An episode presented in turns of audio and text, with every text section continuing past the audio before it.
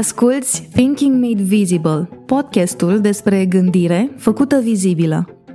Episodul care tocmai începe este un episod cu multe emoții. M-a dat de gol Georgiana zilele trecute când a scris pe Facebook că aș fi plâns în acest episod, lucru pe care îl recunosc, sau ba, cel puțin deocamdată. Hai să vezi în episod. De ce a fost emoțional episodul este pentru că am mutat o conversație pe care eu și Georgiana am avut-o acum câteva săptămâni la o cafea între fete în podcast și mi-am dorit să fac asta tocmai pentru că deseori conversațiile dintre prietenele mele sau cu alte femei se învârt în jurul contextelor legate de emoții și kilograme. Am vrut să vorbesc cu Georgi despre care este legătura dintre kilograme, emoții, traume, șabloane din familie, tocmai pentru că știu că vin sărbătorile și că, pe cât de multă bucurie ne aduc, în unele contexte pot să fie destul de provocatoare. Mi-a plăcut această conversație dincolo de planul rațional și am ales să nu editez părțile în care mi-a tremurat vocea, tocmai pentru că îmi doresc ca emoția din acest episod să ajungă la tine, nu doar cuvintele. Sper să-ți placă și ție, la fel de mult pe cât mi-a plăcut mie să am acest context în care Georgiana Spătaru, profesoara de fericire, cum îi spun eu, și-a făcut gândirea vizibilă. Audiție plăcută!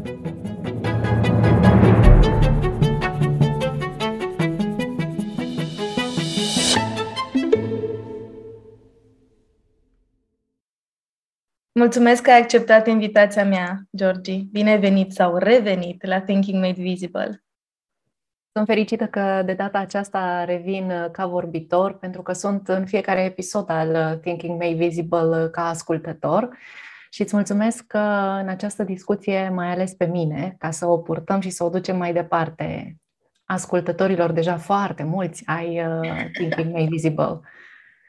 Georgi este uh, omul meu de marketing, dacă nu v-ați prins până acum. Ea laudă Thinking Made Visible peste tot, inclusiv când este invitată în episod, uh, îl laudă și îți mulțumesc pentru asta. E vorba uh, aia, fiecare nașe și are nașul. da, da, da, da, da.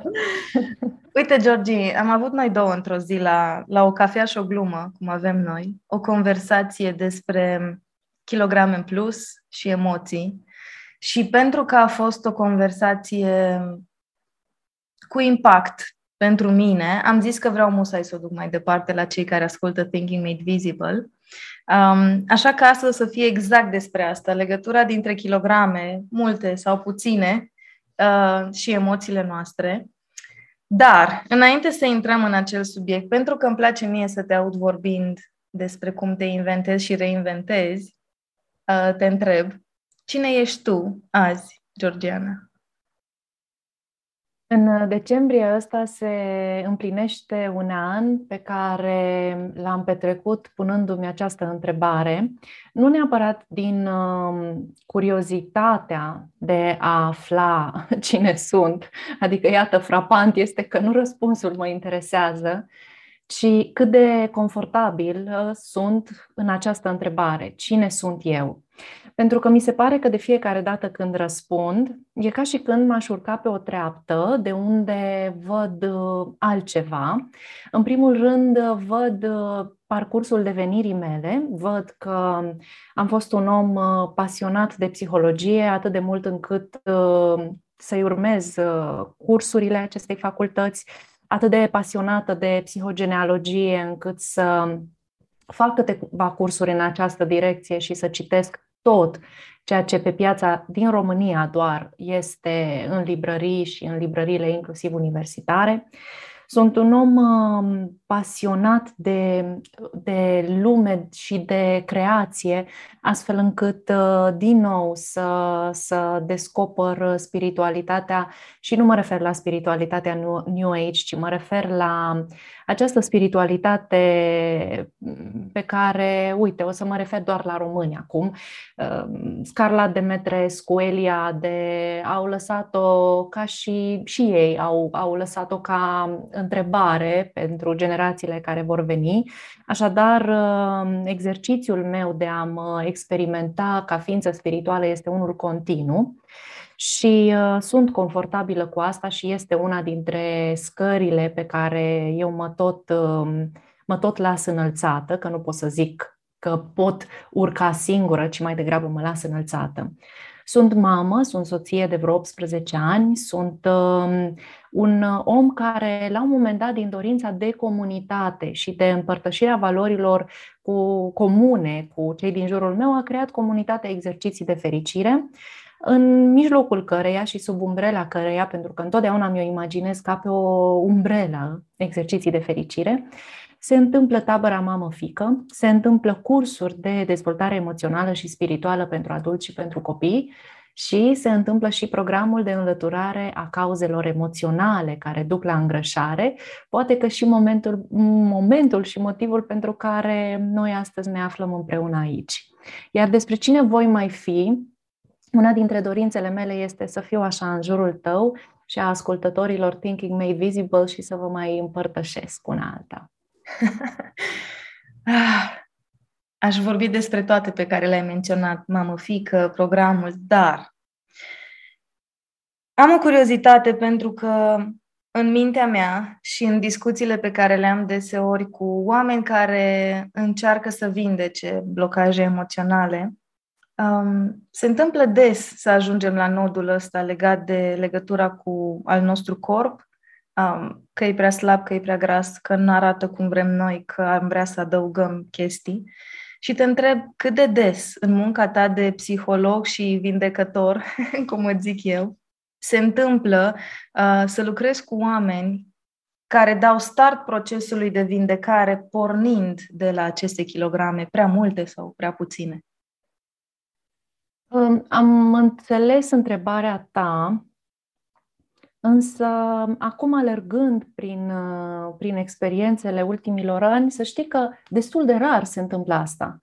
Adică suntem atât de puțini asumați încât uh, noi punem, uh, nu știu, parcursul, emoțio- parcursul profesional în fața nemulțumirii de propriul corp deși ne băgăm în pat cu corpulețul acesta, ne procurăm uh, atașament și o să ajungem în discuția noastră, sper și aici, uh, prin, prin corp și um, inclusiv experimentăm plăcere prin corp, îl bibilim zi de zi, îl îmbrăcăm, uh, ne duce corpul ăsta în diverse locuri, Totuși, nemulțumirea noastră, atunci când vine din cauza uh, unei prea mari greutăți, o proiectăm pe alte lucruri. O proiectăm pe faptul că societatea ne vrea slabe dacă suntem femei sau că uh, bărbații care au un anumit aspect fizic sunt superficial dacă suntem bărbați și um, să știi că după a doua, a cincea, a noua oră de terapie, oamenii ajung să zică, păi știi care e problema mea? Problema mea e că am șapte kg în plus. Așadar, lucrul ăsta, inclusiv la programul de înlăturare a cauzelor emoționale care duc la îngrășare, să știi că avem niște cifre extraordinar de bune pe, pe site uh, pentru articolele pe care le scriu pe acest subiect, meditațiile pe care le-am pus uh, pe, așa zisul meu, podcast. Uh, sunt destul de descărcate, adică chiar sunt foarte bune numerele, însă la cursul de slăbit, cum îi spun eu în ghilimele, nu avem mai mult de 12-15 participante. Sigur, există și o limitare în ceea ce ține de această grupă, dar uh, femeile vin greu. Și când vin cumva, eu două zile și jumătate cât durează cursul ăsta, eu uh, le spun uh, pe nume lucrurilor, adică vorbesc așa cum se aude vocea din mintea noastră. Ce facem noi grăsuțele astăzi? Ești grasă. Au. Da, așa vorbim acolo. Uită-te la tine. Ai ajuns grasă. Te-ai făcut tu pe tine grasă?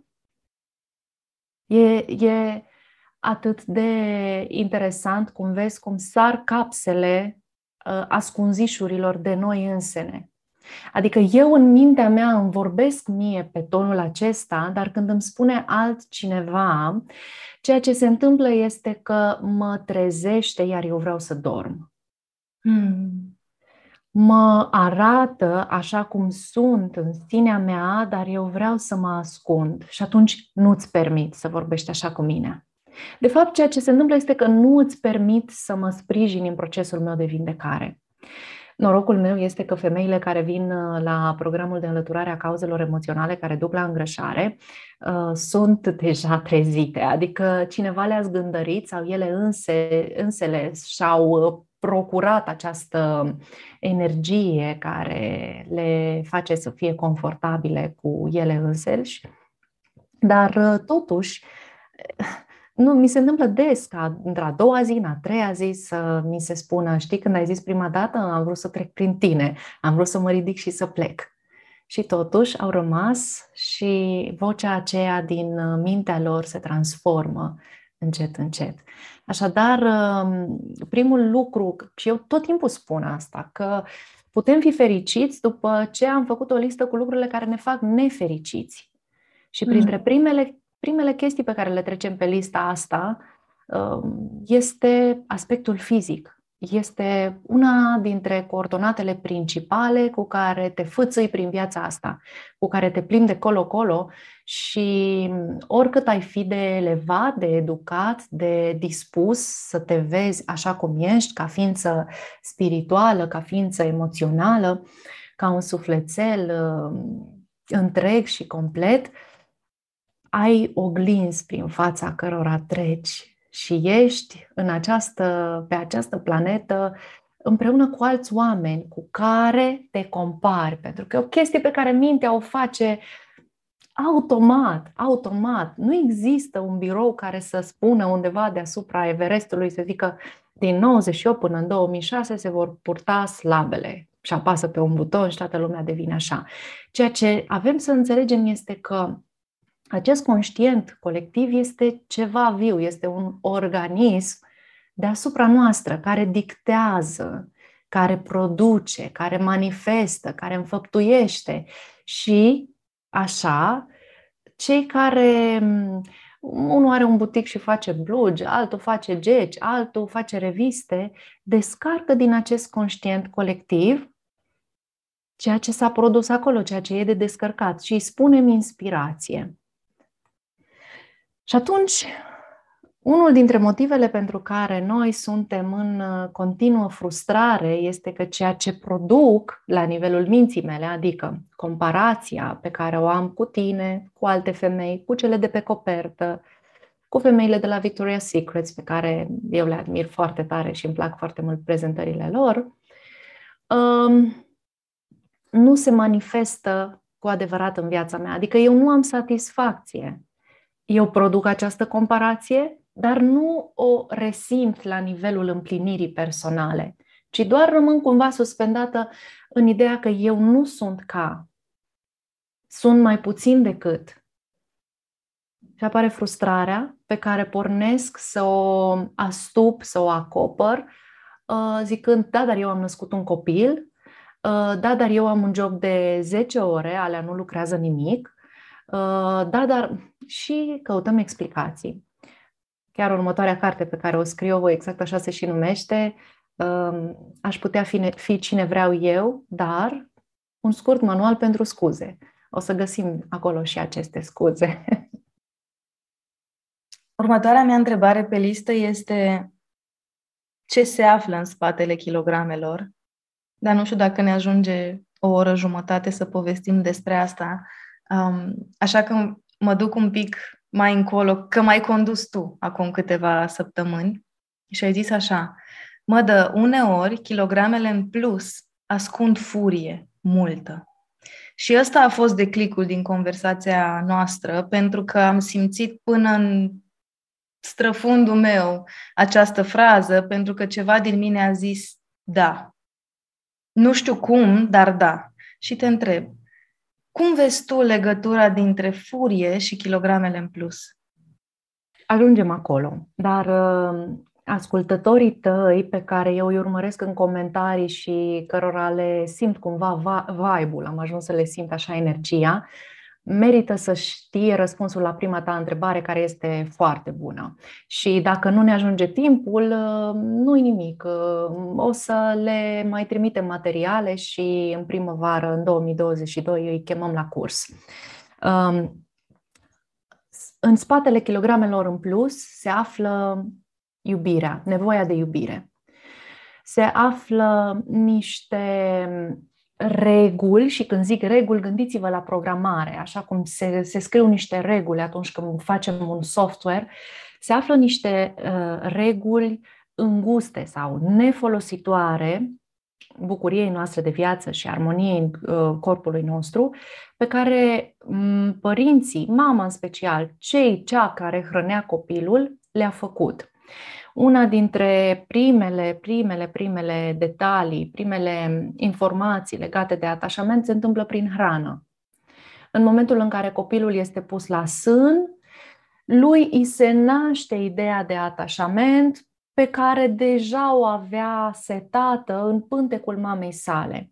Este un firesc care acum devine completat cu o mângâiere, cu o atingere. Încet, încet se Um, copilul învață limbajul și recunoaște atingerea mamei, atenția mamei, atunci când plânge și mama îl pune la sân. Sau atunci când îi pune biberonul în gură.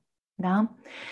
Um, încet, încet creștem și dacă am o mamă care se simte nesigură emoțional sau chiar uh, este captivă în propriile uh, emoții și nu poate să și le exprime coerent, că vorbim despre coerență, emoțiile le exprimăm tot timpul, dar vorbesc despre a, a, a le exprima coerent, uh, atunci va crea un nivel prin care să simtă că își face treaba de mamă, da? Adică simte, să simtă că este utilă copilului ei. Și de cele mai multe ori se întâmplă să o facă prin hrană. Întotdeauna noi avem ca reprezentare stomacul nostru cât cavitatea unui pumn. Adică ca să ne dăm seama ce umpli, strângi mâna și vezi cam cât e pumnul, atât ai stomacul tău. Și acum imaginează-ți că ai 3-4 anișori și tocmai ai mâncat două feluri de mâncare și urmează să primești desert. Înțelegi că e prea mult, dar nevoia de conexiune autentică, de iubire, de apartenență, acest atașament deja s-a creat. Eu nu primesc o, o privire țintuită care să simt că mă cuprinde, mă îmbrățișează și mă admiră cu tot ceea ce sunt. Eu nu primesc uh, admirația și iubirea mamei mele. Nu primesc sprijinul ei, dar primesc două feluri de mâncare. Și mai departe în viață, mai departe, la 17 ani, la 25, la 38, și toată viața mea voi fi urmărită de acest nivel de atașament. Și de fiecare dată, când lumea va fi nedreaptă, când oamenii vor fi prea puțini în jurul meu, când o să mă simt trădată, neiubită, voi reface acest tip, acest culoar în care eu îmi primeam iubirea. Și o să mă duc și o să mănânc două feluri de mâncare plus desert. Dar eu, după ce am terminat de mâncat, realizez ce mi-am făcut și cu adevărat nu mă judec pe mine. Deși așa sună, gândurile noastre sunt am mâncat ca o vacă, iar nu m-am putut opri din mâncat. Astea sunt gândurile, dar noi știm că subconștientul este profund, este adânc și el doar ridică la nivelul acestui lac adânc gândurile care se aud în capul nostru. În adânc este, n-am primit iubirea autentică. Nu știu cum, e, cum se simte iubirea de sine. Și furia aceasta este deja clocotită în noi, dar este clocotită în adânc. Sunt furioasă că n-am fost iubită. Deși ca, dova- ca dovezi de iubire am o mulțime, dar n-am simțit-o. Gândiți-vă că există în corpul nostru emoțional niște găuri, exact cum sunt găurile de nasturi. Încerc să fiu cât mai descriptivă ca să facă sens și să, să aibă sens pentru cei care ne ascultă. Adică um, sunt aceste găuri ca de la nasture și ele se închid în momentul în care primim exact ceea ce este în capacitatea noastră emoțională să primim, și anume iubire. Dacă n-am primit iubirea autentică, dacă nu m-am simțit, exact cum spuneam, cuprinsă cu privirea și, în primul rând, admirată, și apoi validată, apreciată, dar am primit mâncare sau am primit uh, judecată sau am primit comparație, acel nasture nu se va închide niciodată. Însă el rămâne deschis și partea absolut grozavă a vieții este că universul, creația, corpul meu vibrațional, vibe-ul meu, da, cum spunem noi, atrage această experiență, atrage să învăț această um, lecție, această perspectivă emoțională, adică iubirea. Și voi recunoaște că ceea ce îmi fac nu este iubire. Nu este iubire de sine. Dar în noi această furie începe să prindă, să prindă contur din pântec, din stomac, din gât și um, atunci când avem în uh, cursul uh, acesta despre care vă povesteam, când avem um, exercițiu de a scoate furia din noi și o scoatem prin toate, um, tot ceea ce corpul ne permite. Gură, nas, piele, se rage, se urlă, se strigă. Și după ce o eliberezi, efectiv în corpul tău fizic care, apropo, deține furie, corpul tău fizic deține emoție, se face loc. De ce vrei tu? De cele mai multe ori se face loc de. Um, e un loc curat în care poți să intri în acuratețe emoțională și să conștientizezi în ce emoție ești, în ce emoție mănânci, ce emoție alegi și astfel asta numim educație emoțională um, și cumva autoeducație emoțională, de fapt. Da? Deci ăsta este parcursul um, furiei, ăsta este parcursul nostru în a ne descoperi propria furie și mâncarea este de fapt un, un ajutor pe care ni-l oferim sau pe care l-am învățat de a conștientiza adevărata problemă. Georgi, îți spuneam la începutul episodului că aș vrea să mă lași să fac ceva. Te las, mi-e și frică, uh, dar te las. Pentru aceia care ne ascultă, eu și Georgi ne și vedem acum și s-ar putea ca dacă îi văd chipul Georgianei când fac asta să încep să plâng. Dacă se întâmplă asta, o să vă rog să mă lăsați să. Bine? dacă nu pot, o să închid camera, Georgi, doar să, să știi.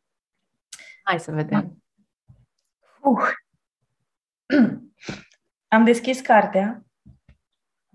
Nu cred, deja îmi dau lacrimi. Hai să vedem vorbește de, despre iubire ca să-ți spun de ce ești furios. Unde nu e dragoste, acolo e furie. Iar unde e furie, avem de adus pacea. Furia seacă inima până când ne obosește voința și în cele din urmă ne îmbolnăvește. Dacă ești furios, oprește-te acum. Oprește-te și încearcă să-ți imaginezi ce ai făcut ca să ajungi în afara iubirii? Cine te-a adus aici? Ce te-a condus în furie? Din fericire, cuvânt ce vine ca busuiocul în ciorba stricată a furiei, fie că ești furios pe copil, pe omul de lângă tine, pe părinți sau pe lumea întreagă, înainte de a fi furios pe tot ce te înconjoară, ține minte că primești un semnal de alarmă, un indicator care spune că în jurul tău și în inima ta nu e iubire. Iubirea asta, care e peste tot, principiul după care cresc copacii și care face pruncul să urle a viață, are o alarmă ce îți urlă în tâmple și îți pune inima în umbră. Zob se fac gândurile și înțelegerea minții se zbuciumă tâmp, căci dacă furia apare pentru a ne arăta că iubirea nu e în noi, cu care mâini și de câtă putere să dispunem pentru a urma calea spre iubire? Poți primi iubire dacă nu o simți? Cum să o recepționezi în furie? Orice gest de iubire, acolo unde e furie, va fi irosit. Cum furia e doar un concept în mintea celui fericit, îndrăgostit și iubit, iubirea e o risipă pentru cel furios. Furia e drobul de sare de deasupra copilului ce plânge, având ca martor o mamă prea înfricată pentru a face ceva. Furia apare atunci când ai încetat să te iubești sau atunci când ai încetat să mai iubești viața. E și nu e o diferență reală între acestea două. Furia trece cu atenție la tine și cu decizia de a te conștientiza. Tu, pe tine, te. E dincolo de puterea psihologului, a copiilor înfricați, a familiei sau a vreunui prieten martirizat în rolul de consilier. Trece cu atenție la ce te doare când te înfuri și cu răbdare pentru a-ți găsi răspuns la întrebarea de ce te temi. Toți experimentăm frica și cu toții furia. Pe toți ne doare furia, ori ca victime, ori ca agresori. Amândouă categoriile au de evitat dreptatea. Nu poți avea dreptate când ești furios și nici nu poți face dreptate în fața unui agresor. Și victima și agresorul sunt același furios, cu o digestie emoțională diferită. Unul dă în el, celălalt în cei din jurul lui. Observă cu atenție procesul atunci când intri în furie și caută conștient iubirea. Alege-o ca pe o opțiune a cartelei de telefon și vezi ce ai face, cum ai decide și cine ai deveni dacă ai conveni să faci iubire în locul furiei. Furia te poate face să crezi că alții sunt de vină. Iubirea te ajută să înțelegi că tu ești autorul a tot ce trăiești. Furia face victime. Iubirea învie speranța. Furia te orbește. Iubirea îți redă imaginația. Furia te obligă să dovedești. Iubirea te bucură că ești. Furia te înneacă în lacrimi. Iubirea îți șterge orice dovadă de vină. Furia îți ia timp. Iubirea te face veșnic. Furia te face străin de iubire. Iubirea te îndeamnă să vezi doar iubire. Furia ta e mare. Iubirea e infinită. Furia crește durerea. Iubirea încetează orice durere. Am simțit să citesc cuvintele astea, pentru că atunci când tu mi-ai zis uneori kilogramele în plus ascund furie multă, um, m-am uitat nu doar la mine, nu, nu doar în mine, ci în uh, prietenele mele, în uh, mama mea, în femeile din viața mea, în orice formă au fost ele. Și mi-am amintit că fizic, în momentele în care vorbeam despre kilograme în plus și dietă și cine ce face ca să mai scape din, dacă duceam discuția dincolo de superficial, dincolo de las că mi-au o rochie mai largă, um, ajungeam mereu la emoții mai grele, pe care nu le poți ascunde nici cu fard și nici cu programări la salon. Și am simțit că paginile astea din cartea Exerciții de fericire, gânduri fără justify, um, explică în cuvinte, dar nu știu dacă am reușit să transmit felul în care se simte când conștientizezi că de fapt ai nevoie de iubire și că felul în care ai nevoie de iubire îl arăți prin faptul că cer mâncare sau ofer mâncare. Da. Când te uiți în trecut, de acolo am învățat uh, judecata, de acolo am învățat vinovăția. Când uh, te uiți în viitor, uh, acolo proiectăm frica. Așadar, furia aceasta este o combinație între trecutul nostru și viitor, între uh, vinovăție și frica de ceea ce ar putea urma din asta Și din când în când în noi se naște eroina, eroul, care spune, dar asta nu poate să rămână așa. Lucrurile nu pot să se oprească aici. Și eu consider furia ca fiind o emoție salvatoare. Este acea, um, acea situație, acel context pe care te poți cățăra, pe care poți să te ridici pentru a intra în această perspectivă a celui care își rezolvă viața și își rescrie povestea. Pentru că suntem, de fapt, o combinație de informație genetică și uh, condiție, uh, condiție colectivă, da? Uh, și putem să ne preschimbăm în cine dorim noi și foarte important, dar neapărat în cine avem resurse să devenim. De asta, um, de fiecare dată când plec dintr-un anumit loc, că se numește vinovăție, că se numește furie, că se numește frică, că se numește umilință, sărăcie, mă uit să văd um, ce am învățat exact de la părinții mei. Uh, nu doar din din cauza lor am ajuns aici, ci și datorită lor m-am trezit. Și atunci e important să mă și uit la acele lucruri uh, extraordinare pe care le-am căpătat de la ei, pentru că noi învățăm cum se face. Mai mult primim de la ei cum se face decât să primim um, cum să, decât să primim câmp emoțional, da? adică o anumită emoție, ci mai degrabă cum se face să-mi produc emoția asta. Și am făcut toată discuția asta ca să mă întorc la ideea că noi am învățat că iubirea se face și prin mâncare. Iubirea se face și prin sacrificiu.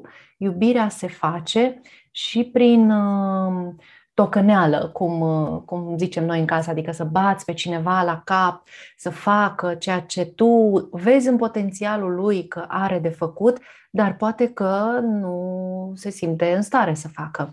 Și, de fapt, ceea ce noi avem de recalibrat este acest traseu de cum se face iubirea. Că iubirea, de fapt, nu se face prin bătaie, te bat pentru că te iubesc.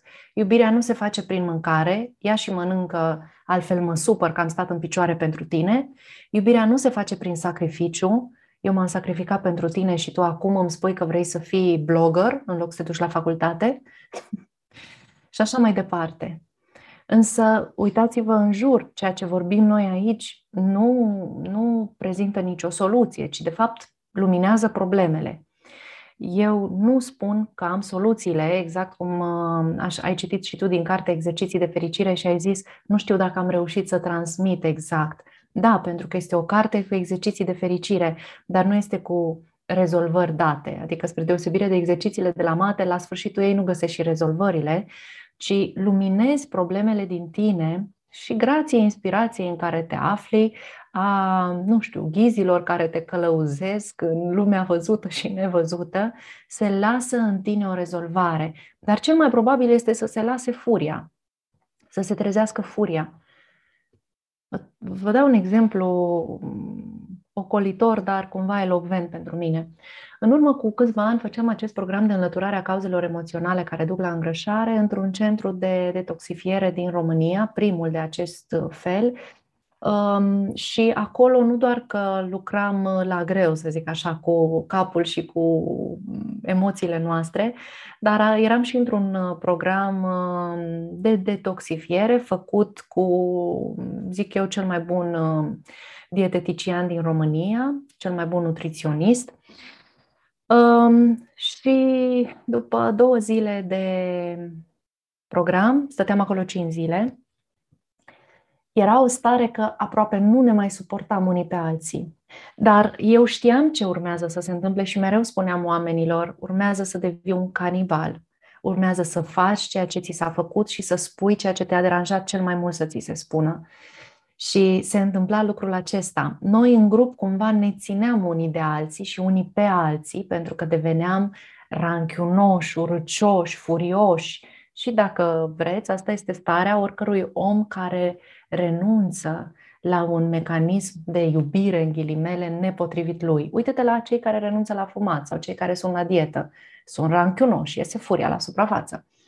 Dar uh, cei care erau acolo în centru cu noi și nu erau în programul nostru nu știau, desigur, despre lucrul acesta și mergeau la recepție cu câte o cerință absurdă și amuzantă, dar o prezentau și tonul vocilor și mimica și musculatura și tot era ca și când cel mai grav lucru li se întâmplase în ziua aceea, pentru că iese furia din noi. Și atunci asta Asta e important să înțelegem că nu, nu avem soluții de cum să se rezolve furia fiecărui ascultător din Thinking Made Visible. Dar dacă ajungi acolo, deja e ca și când sună la ușă rezolvarea problemei tale. Rămâi în furia aceea și vorbește-ți autentic de adevăratele. Da, mă, sunt grasă. Da, mă, n-am reușit nimic până la vârsta asta tot ce am început este un eșec. Simt că mă zbat zi de zi să fac, să ajung în rândul lumii sau să fiu și eu ca și cu tare și nu reușesc. Pentru că după ce ne formulăm concret și cu voce tare, ceea ce oricum auzi în mintea ta când te culci și când te trezești, nu există un uh, studiu care să confirme ceea ce vă spun, dar există o experiență a unui om care lucrează, da, fără laudă, pot să spun, cu mii de oameni, uh, ajungi să, să disip, cumva se, se, se risipesc aceste uh, probleme, aceste gânduri, această furie, se evaporă și dai față în față cu soluțiile. Pentru că obs, absolut tot ceea ce observ la tine, aceasta este o lege, atât în fizică cât și o lege uh, în psihologie, absolut orice observ la tine capătă rezolvare. Începe să împlinească un parcurs de rezolvare. Dacă sunt conștient de mine și furia mea, o să fiu deschis atunci când sună la ușă să zic, ok, știu de ce ai venit. Dar pentru că știu că cel puțin o persoană, când va asculta acest episod, o să-și dea ochii peste cap și zic o persoană pentru că știu și cine va fi. Um, și mă, are un profil pentru noi toți. um, te întreb ce faci când nu ești conștient că ești furios. Te dai cu fundul de pământ. Hm. Avem trei perspective. Mintea, mintea calibrează în trei moduri în absolut orice facem. Fie că suntem în problemă, fie că suntem în rezolvare. Fugim, ne predăm sau înghețăm. Fight or flight and freeze, da? Um, nu ești pregătit, lucrurile oricum se întâmplă, calibrarea aceasta dintre gânduri și emoții, dacă nu sunt antrenată, antrenată să observ, oricum se întâmplă fără voia mea, doar că simt că e ceva în mine, se adună ceva în mine și nu știu ce să fac cu chestia asta și atunci urlu, țip, uh, strig, uh, pleznesc, ameninț, înjur, pentru că trebuie să fac ceva cu tot, tot bagajul ăsta pe care îl simt în mine. E ca și când corpul meu a fost preluat de ceva ce nu pot să gestionez și toți ascultătorii cred că se recunosc în această situație e o glumă, nu știi, nu cunoști cu adevărat pe cineva până când nu iei locul de parcare. Ei bine, dar exact asta se întâmplă. Când văd că mi-a luat unul locul de parcare, nefiind, neavând spectatori, nu am acel filtru. Și atunci pot să las să fiu cine sunt eu de adevăratele. În idee, dacă doriți să faceți această vindecare a propriei furii și să, pe cont propriu și să vă ajutați pe, pe cont propriu, um, vedeți-vă, conștientizați-vă și cooperați cu voi atunci când nu vă vede nimeni. Vezi reacțiile de atunci când ești singur acasă și ți se amână întâlnirea sau lucrurile nu s-au întâmplat așa cum tu doreai să se întâmple. Um, acele reacții sunt primele pe care fie le avem de gestionat, fie le avem de trecuit, adică de urmărit să vedem care este sursa lor, de unde vin. Și aici putem să începem o terapie care mie îmi place foarte mult, se numește terapie prin uh, expunere la emoții, în care nu mai vorbesc despre problema mea. Problema mea este că sunt grasă, ci vorbesc despre ce simt. Mă uit la mine și simt că sunt respinsă. Simt că sunt um, abandonată în mine, ca și când m-am lăsat undeva în mine și eu am plecat hai-hui de la unul la altul, sunt într-un ping-pong în um, obiectivele, scopurile, tascurile acestei vieți, dar sunt fără mine în această călătorie. Acest, această conștientizare, adică această terapiere prin expunerea la emoție, nu la context, este extraordinar de rezolvatoare, de, ne aduce foarte multe beneficii și ne pregătește pentru atunci când sună la ușă furia. Pentru că sună, e normal, tot timpul sună. Nu știu dacă lui Dalai Lama mai sună clopoțelul, dar la noi ceilalți uh, sună, sună, sună, sună. Și când apare furia sau apare, uneori apare sub forma unui conflict, eu sunt în pace, dar celălalt stârnesc furia în ceilalți. Uh, atunci pot să fiu pregătit pot să fiu pregătită să gestionez lucrurile așa cum le gestionez. Dar dacă nu sunt, mă dau cu fundul de pământ. Sunt de mulți răsfățați la ora asta în lume. Zilele trecute treceam printr-un aeroport și în două situații, un bărbat, 45 plus de ani, cu trei copii destul de mari, până în 12 ani, își cerea locul în față, punând motiv copiii. Adică trecea de la un om la altul, îmi cer scuze, eu am trei copii, mă lăsați în fața dumneavoastră? Și mi-aș fi dorit să îl opresc și să-i spun, copiii tăi par să aibă răbdare, dar tu nu ai răbdare. E un moment minunat să înveți tu să ai răbdare și, culmea, să înveți tocmai de la ăștia pe care îi târăși după tine și zici că nu au răbdare. Dar am preferat să mă dau la o parte și să-l las să treacă, recunoscând un om căruia îi sună soneria, dar se dă cu fundul de pământ. Așa că aceste sonerii sunt foarte subtile. Foarte subtile. De cele mai multe ori ele sună și noi spunem în țara asta nu merge nimic bine. Mm. Dar dacă ar fi să spun ceea ce simt este eu simt că nimeni nu mă susține. Până la țară, eu am o mamă, un tată, o prietenă, un prieten, un angajat, un colaborator, un client, un om cu care dorm în pat și parcă ăștia nu mă aud. Mi-a plăcut foarte mult că ai dus povestea spre bărbatul din aeroport, pentru că îmi pare mie, de multe ori când vorbim despre mâncat emoțional, despre kilograme în plus, conversațiile se concentrează foarte mult asupra femeilor. Și asta un pic mă provoacă din două perspective. Unul pentru că e numai despre femei și din ălalt, din, din, din celălalt unghi, aș vrea să vedem că și bărbaților le e greu legat de asta.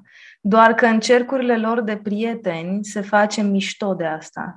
Se face mișto de tricoul cu burtă, de hanoracul cu buzunare în față ca să poți să ascul- ascunzi burta, de gecile de iarnă care ce bine că spufoase, că parcă nu se mai vede atât de tare Uh, forma ciudată mm. a proporțiilor și te întreb, e la fel emoțional și pentru un bărbat, dar știu mai puțin decât știu femeile pentru că nu vorbim cu ei și cu ei despre asta?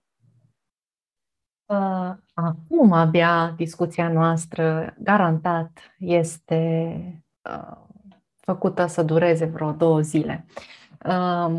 Aici începem să vorbim despre energie feminină, energie masculină, uh, începem să vorbim despre, cum să zic, ce aduce o femeie și ce aduce un bărbat, atât în cuplu cât și în lume și în, uh, și în uh, jur. Păi, femeile nasc copii și în acest proces de a da naștere, ele uh, își pronunță, pântecul lor se pronunță și avem această, aceste rotunjimi. O femeie când uh, coace un copil, crește în dimensiuni. Este și normal să se întâmple lucrul acesta. Sânii ei devin voluptoși și asta se întâmplă chiar un an, doi după ce copilul acela este pe lume. De ce? Pentru că noi um, așa suntem făcute să ne apărăm puii. Bărbații plecau din cuib, da? Și noi rămâneam acolo cu puii noștri și aveam nevoie, în primul rând, de grăsime ca să supraviețuim iernilor, primăverilor și puteți să și observați lucrul acesta. O femeie care naște primăvara-vara va avea întotdeauna mai puține kilograme uh, adunate decât una care naște iarna. E biologic, e știința umană, știința speciei noastre. Ei bine, um, și atunci cumva cel puțin o dată în viață, dacă alegem să fim mame, noi ne îngrășăm. În schimb, bărbații au ajuns să-și creeze un prototip și aici, de fapt, discuția despre kilogramele în plus la bărbați se, se divide. Odată ne uităm la bărbații de astăzi, care au ajuns să-și creeze un prototip din nevoia de a cuprinde, deține, înțelege femeia. Există o idee fabuloasă care nu este a mea, dar uh, este o moștenire pe care a lăsat-o Eliade în scrierile lui. El spunea, ceea ce vrei să cunoști, devii. Și ăsta este un principiu care se întâmplă de fiecare dată, uite, când judecăm pe cineva, dacă nu înțeleg cum s-a întâmplat treaba aia, la un moment dat atrag și devin și eu acea perspectivă. Ei bine, femeile au început în ultima vreme, după ce au fost arse pe rug, după ce au fost ținute la locul lor, după ce li s-a luat cartea din mână, după ce da, au fost uh, opresate, au început să se ridice, dar nu s-au ridicat așa ca niște zâne bune, zicând ca o domnișoară într-un local elegant, e în regulă, v-am înțeles și vă iertăm. Nu, s-au ridicat cu sabia, cu pumnalul, s-au ridicat uh, cu, în furia lor, exact despre ce povesteam în acest proces de trezire, vindecare, și au făcut prăpăd în jurul lor. Și au ars lanurile, fără gândul că, bun, și cu ce mai hrănesc copiii. Adică au distrus masculinul fără a avea gândul că, stai puțin că asta este partea de care am nevoie ca să mă întregesc. Și vorbeam la începutul discuției noastre despre conștientul colectiv care întotdeauna ridică marile idei pe care noi în esențe le experimentăm, fiecare în parte. Bărbatul n-a înțeles ce îi se întâmplă. Energia masculină a fost așa, ca și când stătea frumos la masă seara la cină și deodată uh, partenera a dat foc la masă și a pus și vinul în cap și uh, a, și ple- a și părăsit casa cu tot cu copii, lăsându-l acolo să strângă și să refacă acea casă. Și a refăcut-o. Dar a refăcut-o devenind ceea ce îi lipsea. Bărbatului astăzi îi lipsește femeia autentică. Și atunci uh, și-a creat un prototip în care trebuie să o învețe, trebuie să o cunoască, trebuie să devină ea ca să știe de unde să o ia.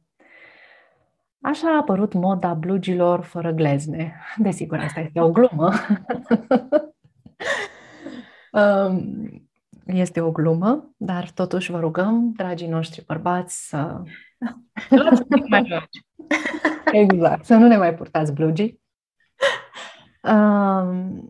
și este și acolo o zbatere. Deci, da, și acolo e, bărbații au nevoie să aibă un corp care să fie îngrijit, care să fie în anumite standarde, dar aceste standarde sunt o făcătură, ele nu sunt ceva real. Peste 10 ani o să vezi că treaba asta va dispărea complet, nu, nu o să mai fie reală. Acum e o făcătură, dar e o făcătură din nevoia de a înțelege, de a cuprinde, de a experimenta, de a vedea, măi, ce le-a lipsit nebunelor ăstora de au plecat așa de la masă? Cum sunt ele de adevăratele? Uh, așa de greu o fi să ai un corp uh, frumos, armonios, educător, care să incite? Ia să vedem și noi. Vă vine sau nu să credeți, exact asta se întâmplă acum cu bărbatul modern. Exact asta se întâmplă acum printr-o mulțime de curente, mode, trenduri care s-au, s-au născut. Bărbații au plecat după noi, au venit după noi. Însă, atunci când vorbim despre obezitate, uh, ne întoarcem la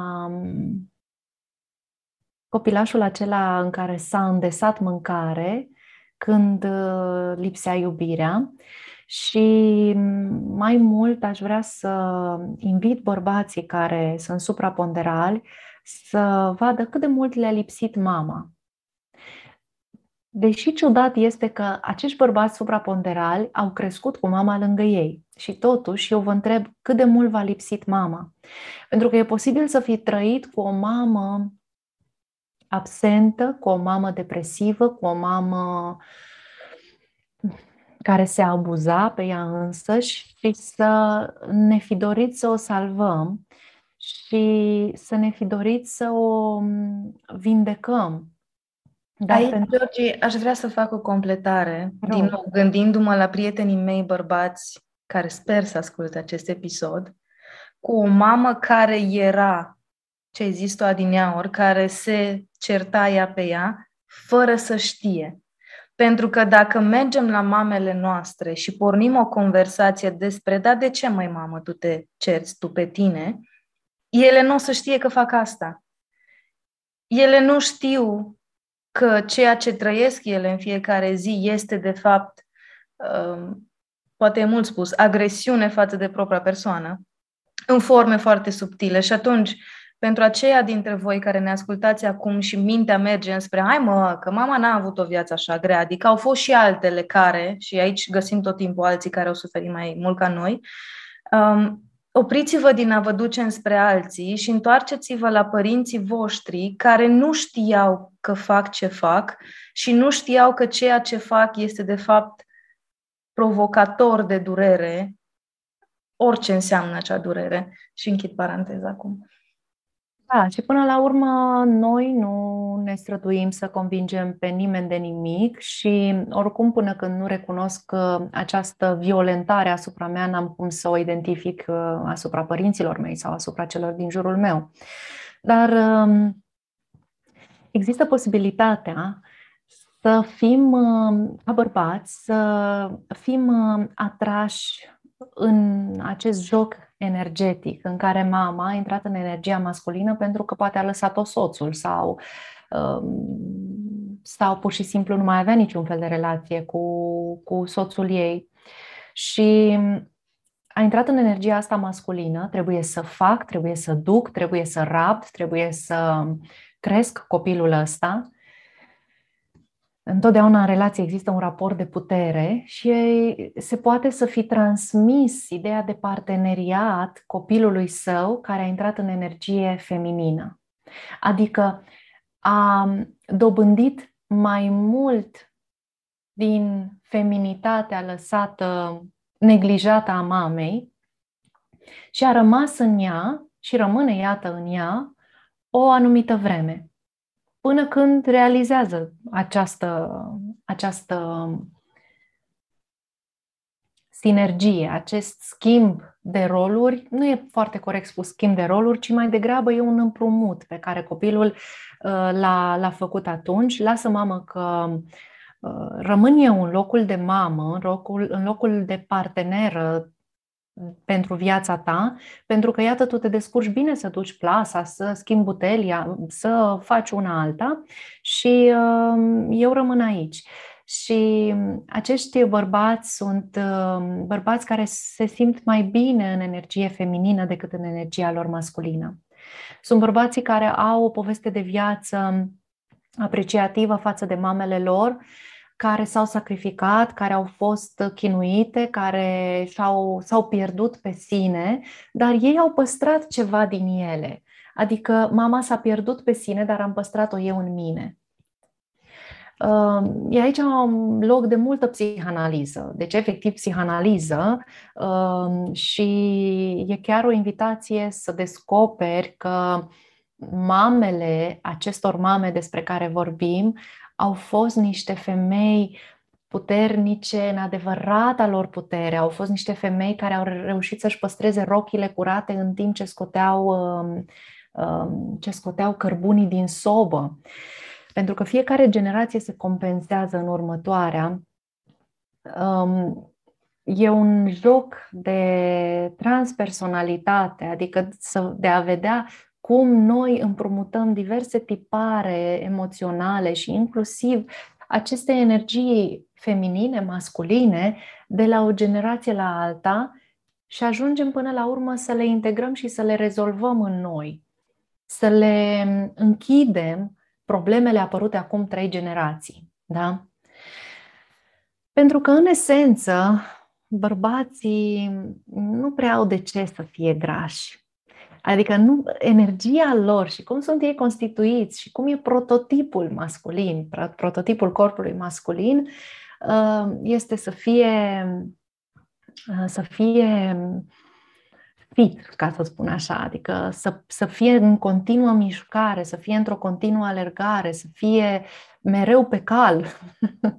și atunci uh, ei au acest dar de la Dumnezeu, am spune noi, de a avea un alt metabolism față de noi, de a avea o altă, um, um, un alt consum uh, energetic și deci și de calorii, pentru că consumul caloric este un consum de energie. Și atunci, uh, dacă se întâmplă ca ei să rămână captivi în kilograme, să se uite la relația cu mama lor. Și acolo o să înțeleagă multe, multe, multe.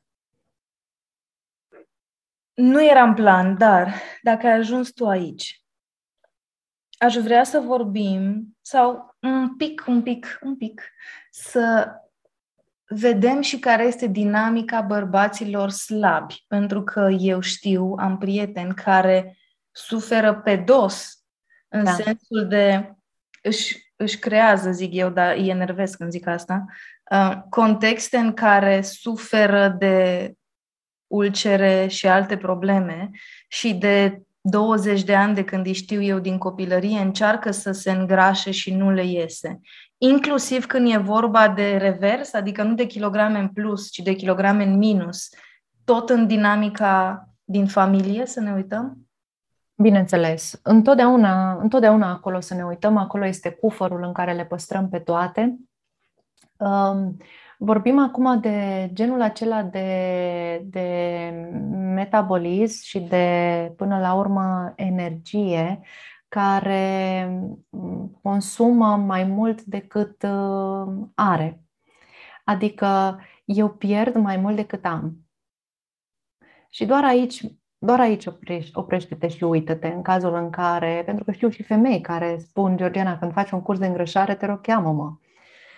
Um, Pune în jurul tău ideea asta, să ia din mine mai mult decât am.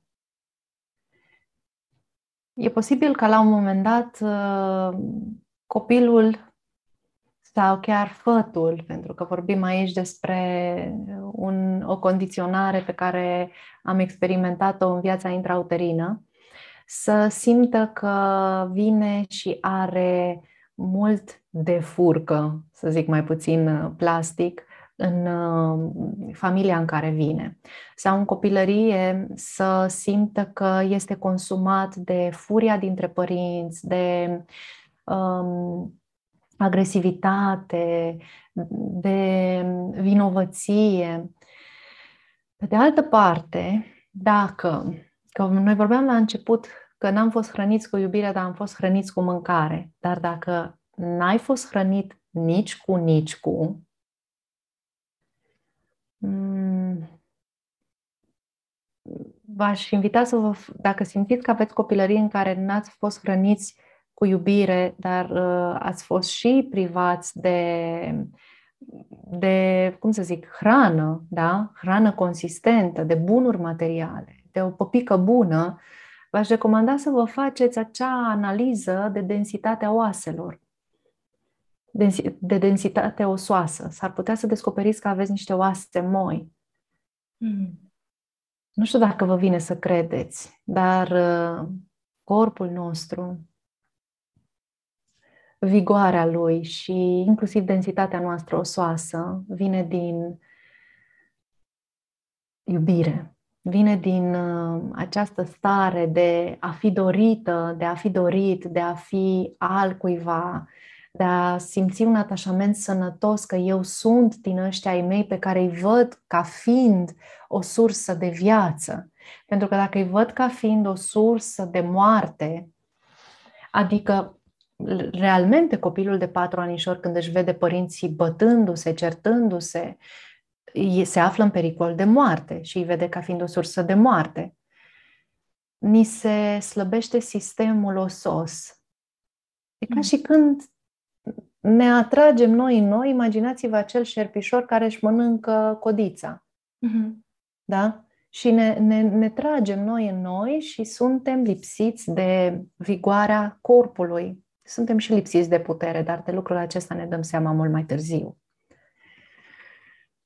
Um, cu toate acestea se întâmplă uneori că nici poveste să fie așa în cazul copilăriei unuia sau altuia, dar el este slab, sclepț. și, și atunci te invit o generație două în spate și vezi ce se întâmpla în familia ta, că poate ați trăit o foamete extraordinară, poate ați fost um, victimele unor atrocități, vi s-a luat totul. Lucram la un moment dat cu o femeie care uh, era atât de slabă încât nu putea să țină o sarcină. Era perfect sănătoasă și avea toate condițiile pentru a avea copii, dar nu putea ține sarcina decât era de slabă. O femeie care a fost crescută de niște părinți iubitori și buni, care s-au înțeles cât de cât și lucrurile au fost armonioase. Însă, cu două generații în urmă, familia ei fusese deportată în Bărăgan. Și acolo nu doar că au trăit o recesiune fantastică, dar la propriu au, bunica ei a ajuns să moară de foame. Și întâmplarea face că a murit de foame după ce a născut un copil și al doilea copil i-a murit în pântec odată cu ea. Deci, aceste moșteniri uh, din familia noastră sunt încă vii în noi străbunii noștri încă ne vorbesc și încă sunt ecouri în existența noastră. Așa că uitați-vă în copilărie și vedeți acolo ce găsiți și procurați-vă hrana adevărată, hrana reală, pentru că uh, fie că suntem prea grași, fie că suntem prea slabi, noi mereu ne procurăm un tip de hrană care credem că ne va hrăni cu adevărat, care ne va salva, care ne va oferi toți nutrienții de care avem nevoie pentru a trăi în armonie, nu în echilibru, în armonie. Fie ne cumpărăm multe perechi de pantofi, fie um, încercăm să dobândim un anumit statut, fie ne îmbrăcăm cu gecile alea groase de care spuneai tu ca să nu se vadă. Deci cumva noi încercăm să dobândim o anumită hrană. Um, să fie într-un um, într-un uh, spațiu în care primești iubire e mare lucru în ziua de astăzi. De asta eu cred foarte mult în puterea comunităților și cred foarte mult în grupurile de lucru, inclusiv pe exerciții de fericire în 2022. Asta, asta este direcția, să creăm um, grup de lucru pentru diverse situații, diverse contexte prin care noi ca oameni, ca femei sau bărbați trecem în aceste perioade. Georgi, Vine finalul de an, vine pentru mulți dintre noi perioada în care o să stăm cel mai mult în sânul familiei din tot anul. Ca așa da. se întâmplă, da? Și vine odată cu bucuria de a fi alături de oameni pe care îi vezi mai rar decât ți-ar plăcea și programul de sărbători, care de regulă include mâncat. mâncat, mult mâncat, pentru că și aici pentru mine este foarte evident, pentru că în familia mea este limbajul principal de iubire, mâncare, a face mâncare, a ne pune la un loc la masă să mâncăm, a complimenta mâncarea mamei sau a bunicii este un fel de te iubesc, dar nu spunem te iubesc, că ne tremură vocea când spunem asta. Și pentru mulți dintre oamenii care au început o călătorie de vindecare, dar și pentru cei care n-au început-o încă, mersul acasă e o combinație de abia aștept, combinat cu cum fac să nu exagerez cu salata de care ai zis și tu, cu prăjitura aia cu ciocolată și cu cozonacul ce știu deja cum va mirosi în toată casa. Cum facem? Cum, cum ne pregătim pentru ce urmează în următoarele săptămâni, în așa fel încât să nici nu rănim mamele, bunicile, surorile, mătușile care își exprimă iubirea prin mâncare? Există niște formule magice. În primul și în primul rând, să le spunem că le vedem dincolo de ceea ce au pus pe masă. Imaginează-ți că iei în mâinile tale mâinile bunicii, mâinile mamei tale și te uiți la ea. Dacă faceți exercițiul acesta, o să vedeți că ele se zbat. Dar ce ai, mamă? Ce vrei să-mi spui? ce cu tine? Este o apropiere atât de autentică, iar autenticitatea, a fi una lângă cealaltă, uh, e grea, pentru că scoate din mine furia aia sau scoate din mine tot felul de lucruri peste care am pus covoare. Dar iei mâinile în mâinile tale, fie că ești femeie, fie că ești bărbat, că ești fica ei sau ginerele, nu contează. Și spune-i, mamă dragă, te văd dincolo de boala asta de mâncare. Văd femeia care, care ești, îmi văd mama, îmi văd prietena, văd un om care a reușit să ajungă până aici într-o perioadă și într-o societate care e nebună, serios, uite-te pe geam, sunt toți nebuni. Ți-ai păstrat principiile, ți-ai păstrat echilibrul, ai reușit să ne adun pe toți la masă, crezi că venim pentru salata ta băf? Adică există atât de multe mâncăruri bune în lume. Venim pentru cine ești tu și văd asta în tine și apreciez cine ești. În salată, apropo, ai pus prea multă sare, dar apreciez cine ești tu cu adevărat. Și mi-aș dori ca la un moment dat, nu doar eu să fiu ca tine, dar mi-aș dori ca fiicele mele să fie ca tine sau fiul meu să găsească o femeie apropiată ție. Și în momentul acela, eu cred că burțile noastre sunt deja umplute și cred că mințile noastre sunt, uh, sunt una și inimile noastre sunt hrănite cu tot ce trebuie. Și în momentul ăla ne putem opri din galopat, pentru că la masa de Crăciun, la masa de Revelion, la mesele din familie, este un context în, fie, în care fiecare aleargă să se arate. Mama aleargă să arate cât s-a sacrificat, câte a făcut, câte ne oferă. Tata, tata aleargă să se explice, să zică, băi, aș fi făcut și eu, dar nu m-a lăsat să fac nimic. Tata aleargă să dovedească și să își dovedească în primul rând lui că nu e, nu e chiar inutil. Și speră ca cineva să observe asta. Iar noi, toți cei mai tineri de, de la masă, alergăm să ne arătăm. Am făcut și asta, am făcut și asta, mi-am luat mașină, Uh, m-am hotărât anul viitor să plec nu știu unde, îmi schimb jobul. Dar uh, nu putem să ne vedem cu adevărat până când nu putem, până când nu-i vedem pe ceilalți cu adevărat. Culmea. Știi că de obicei se spune iubește-te tu pe tine ca să, ca să poți să îi iubești pe ceilalți. Sunt multe corecturi pe care le avem de făcut în uh, așa zisa noastră educație emoțională și spirituală. Una dintre ele este că nu există iubire de sine, există doar iubire.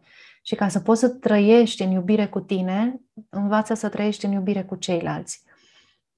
În al doilea rând, eu cred că e foarte bun cozonacul și salata beof și sarmalele și fripturica și orice vă place din ce face mama acasă, dacă avem norocul sau mai avem și să mai gătească. Uh, e foarte bun ceea ce face ea, dar să învățăm proporția, adică uneori mâncăm uh, diam- diametral opus cu starea de bine pe care o am. Cu cât mă simt mai rău în mine, cu atât mănânc mai mult. În momentul în care mă simt bine și sunt plină de mine și sunt plină de ai mei, sunt plină de casa mea, sunt plină de bradul de Crăciun, sunt plină chiar și de anul ăsta care se încheie, cu atât mi-aduc aminte și conștientizez că ce am de umplut e doar pomnuțul. Pomnuțul ăsta care e stomacul meu, adică vreau să rămână spus în acest episod de podcast că primul stadiu de saturație înseamnă șapte linguri de mâncare.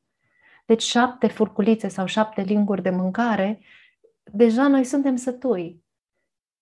Deja de la 8 încolo, cam până pe la 11, 12, 13, este prea plin. Deci 13 linguri de mâncare e oh, prea plin. Orice se întâmplă după a 13-a lingură de mâncare este un abuz. Și acum gândește-te din nou, rememorează masa de Crăciun, felul 1, felul 2, felul... nu e bai cu felurile, Georgie, e bai cu cât de mult din felul 1, cât de mult din felul 2. Pentru că dacă ar fi... Um, când îți, când îți comanzi o supă de la un restaurant și vine într-un bol mic de carton de multe ori, nu sunt mai mult de 6-7 linguri acolo și mai mult de apă decât cartofi. Ei, când mergem acasă, ai 20 de linguri și mai mult e legumă și carne decât, bine, în cazul meu nu carne, dar oricum um, e plină, e mult prea plină și vine imediat după supă, vine și un felul 2 care nu sunt 7 linguri, că cu siguranță sunt 10 și dacă îmi pui și pireu de cartofi o să mănânc 15. 7 linguri la 3 ore te duce în armonie și culmea că te duce și în armonie emoțională. Adică și corpul te poate educa. Însă ca să ai această voință, trebuie cineva să ți-o educe. Eu nu mă feresc de cuvântul trebuie, pentru că trebuie să-l folosim. Sunt lucruri pe care trebuie să le facem. Ai nevoie de educație. Și această educație ar fi bine să înceapă cu proprii copii. Încă sunt mame care își determină copiii să mănânce mai mult decât au nevoie, prea mult. Încă sunt mame care uh, se supără atunci când copilul zice, dar nu mi-e foame.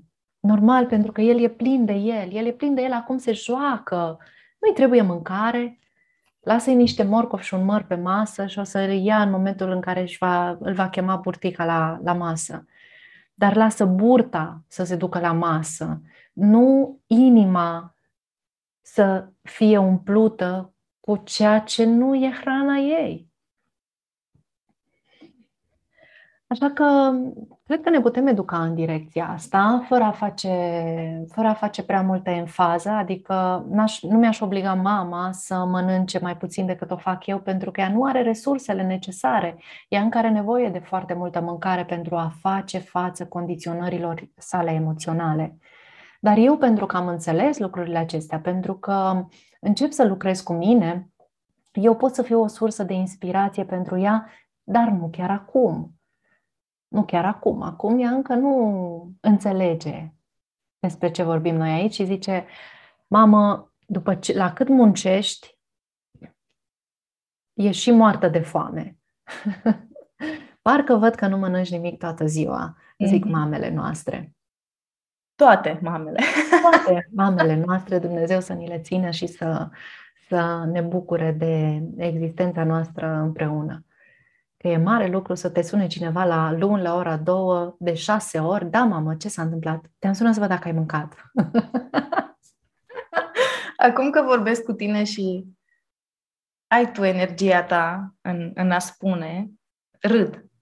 Dar sunt atâtea zile în care mă enervez că sună și atâtea zile în care mi-amintesc, nu-i despre asta, te-a sunat pentru că e dor de tine, dar nu știe să spună salut, te-am sunat că mi-e dor de tine, așa că spune salut, vezi că am făcut un pui cu nu știu ce, s-ar putea să-ți placă și ție. Și eu îmi zic, uh-huh, da, mama, și mie mi-e dor de tine, da. Din nou, e nevoie de educație și de așezare în mine ca să aud dincolo de pui și de rețeta de nu știu ce prăjitură. Da, pentru că ceea ce se întâmplă e că atunci când spunem părinților noștri, eu nu mai mănânc carne, ei aud, eu sunt altfel decât tine. Eu vreau să fiu altfel decât tine. Și ceea ce experimentează la nivel de emoție este respingerea. Ori treaba asta pentru un părinte, vorbesc în cauză, ah, e greu de gestionat. Atunci când fica mea mi-a spus prima dată, mama, eu nu sunt ca tine, eu nu voi purta rochii. Uu, în loc să aud, eu voi, voi purta pantaloni, e simplu, e un mesaj atât de simplu, e banal. Eu sunt sportivă și port pantaloni. Eu, eu am auzit o judecată. Lucrul ăsta se întâmplă întotdeauna și între prieteni și între partenerii de viață. Când unul vine și ce eu am, eu am decis să nu mai fumez. Nu, bine, cât o să te țină? Pentru că știu mai bine să ofer judecată decât suport. Pentru că am trăit mai mult, adică noi învățăm din ce se face în jurul nostru. Mai mult am învățat judecata decât uh, suportul, decât uh, a merge umăr în umăr cu celălalt, fără a-i critica parcursul, ci doar conducându-l. Dacă ar fi să ai acces printr-o stare înaltă, așa cum le ai tu de regulă, la toate, uite, în prima instanță am vrut să zic mințile, dar nu, la toate inimile care au nevoie, chiar dacă ascultă acest episod sau ba, care au nevoie să învețe despre iubire dincolo de mâncare, dincolo de kilograme prea multe sau prea puține, ce le spune? Le-aș um, cânta. Le-aș cânta un cântec um, despre abundență. Și fiecare cântec, desigur, ar suna așa cum sună cântecul nostru interior, atunci când spălăm vasele în bucătărie, știi, și ne vine să fredonăm sau atunci când uh, mergem uh, cu mașina și ne vine să cântăm. Ăla este cântecul armoniei inimii noastre. Cântecul ăsta despre abundență îi invită să se hrănească cu tot ceea ce îi crește. Simți că te poate crește a doua porție de mâncare luată în jumătate de oră? Și dacă răspunsul din toată inima ta este da, atunci fă, urmează-ți ideea, urmează-ți obiceiul. Simți că te poate crește să mănânci alea șapte linguri de mâncare din trei în trei ore? Și dacă simți că da, urmează acest obicei și vezi unde te duce. Mănâncă ciocolată, mănâncă șnițele, și tot ceea ce aduce masa de Crăciun și toate mesele care vor veni. Dar mănâncă-le cu ideea că te cresc, că te hrănesc, că te susțin. Și totodată mi-aș dori ca în fiecare inimă să ajungă ideea că nu doar că suntem suficient și ești suficient, ci ești chiar um, frumusețe, perfecțiune și armonie. Însă, s-ar putea ca ceea ce faci să fie insuficient, ca ceea ce uneltești de multe ori împotriva ta să fie lipsit de perfecțiune, ba chiar să fie o porcărie.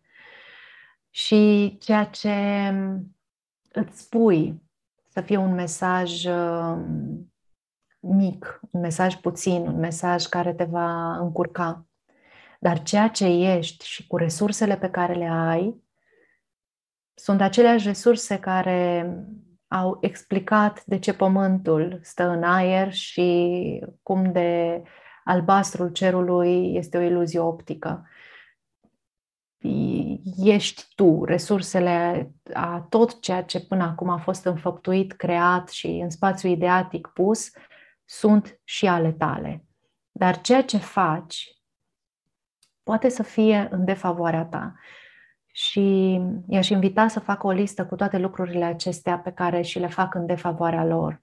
Nu neapărat să o rezolve în anul 2022 integral. Scopul este doar să o facă și să permită și să se apuce să facă efortul de a schimba lista aceasta. Nu este obligatoriu. Vom ajunge tot acolo și cei care facem asta și cei care nu facem asta. Însă moștenirea pe care o las familiei mele, copiilor mei, lumii ăsteia, um, cripta aia pe care, va, pe care o voi avea lângă cap, va fi diferită de a celui care face acest efort și a celui care nu o face. Și aș mai invita să facă un exercițiu foarte simplu, să închidă ochii 10 secunde, 20, 30 sau cât îi ține vizualizarea aceasta și să vorbească cu bătrâna sau cu bătrânul de la 98 de ani. Să vadă dacă pot să stea drept în fața ei sau a lui. să vadă dacă din toată inima pot să-i spună, da, am făcut lista tuturor neputințelor mele și le-am transformat în puteri, în superputeri. Sau sunt un uh, nepoțel sau o nepoțică speriată care caută justificări și se lamentează în explicații, dând cu stângul în dreptul și privind ochii dezamăgiți, ochii obosiți ai bătrânei sau bătrânului din fața lor. Asta le-aș lăsa. Nu cred că mai există încheiere pe care aș putea să o adaug. Um, și pot doar să-ți mulțumesc pentru că ești și pentru cum ești. Iar eu îți mulțumesc pentru că ai adus Thinking Made Visible în această lume, pentru că aduci subiecte ne la modă și care totuși trebuie să existe pentru a ne ajuta să ne înțelegem și să trăim mai bine și unii cu alții și fiecare în papucii lui. Și cu ocazia aceasta le doresc tuturor ascultătorilor podcastului tău să fie plini de ei și mândri de alegerile pe care le-au făcut, inclusiv de alegerea de a asculta podcastul tău, pentru că doar o minte care se înțelege pe sine și caută să se descopere pe sine are astfel de alegeri și ar putea să asculte un podcast care face gândirea vizibilă. Închei aici acest episod din Thinking Made Visible pentru că îmi place felul în care a încheiat și Georgiana această conversație. Sper să-ți fi deschis mintea spre altfel de perspective legate de emoții, felul în care ne exprimăm iubirea, felul în care o recunoaștem și felul în care, pentru mai mult sau mai puțin dintre noi, unul dintre limbajele de iubire are legătură și cu mâncarea. Dacă te întrebi care este cartea din care am citit în acest episod, este cartea Georgianei, Exerciții de fericire, gânduri fără justify, o carte pe care am citit-o de trei ori până acum și recunosc la care mă întorc pentru că, așa cum a scris-o ea, fragmentele din ea sunt fragmente scurte, 2, 3, 5 pagini, dar în unele zile, așa de fain se potrivesc cuvintele ei cu ceea ce experimentez eu, încât, deși am primit de mult această carte, încă o păstrez pe noptieră. Cum spuneam, fragmentul pe care l-am citit este din acea carte, iar dacă te interesează să citești și alte exerciții de fericire create de Georgiana, am să-ți las link în descrierea acestui episod ca să-ți fie super ușor să ajungi la carte sau poate chiar și la cardurile cu exercițiile de fericire.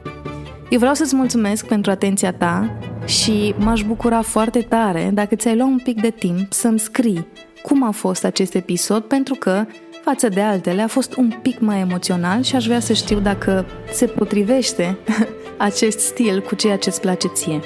Ca întotdeauna, te încurajez să-mi scrii pe pagina de Facebook Thinking Made Visible sau pe Instagram, dacă ți-e mai comod acolo, iar dacă vrei să asculți episoadele astea în Spotify, Apple Podcast sau YouTube, amintește-ți să apeși butonul subscribe ca să-ți fie mult mai ușor să le găsești.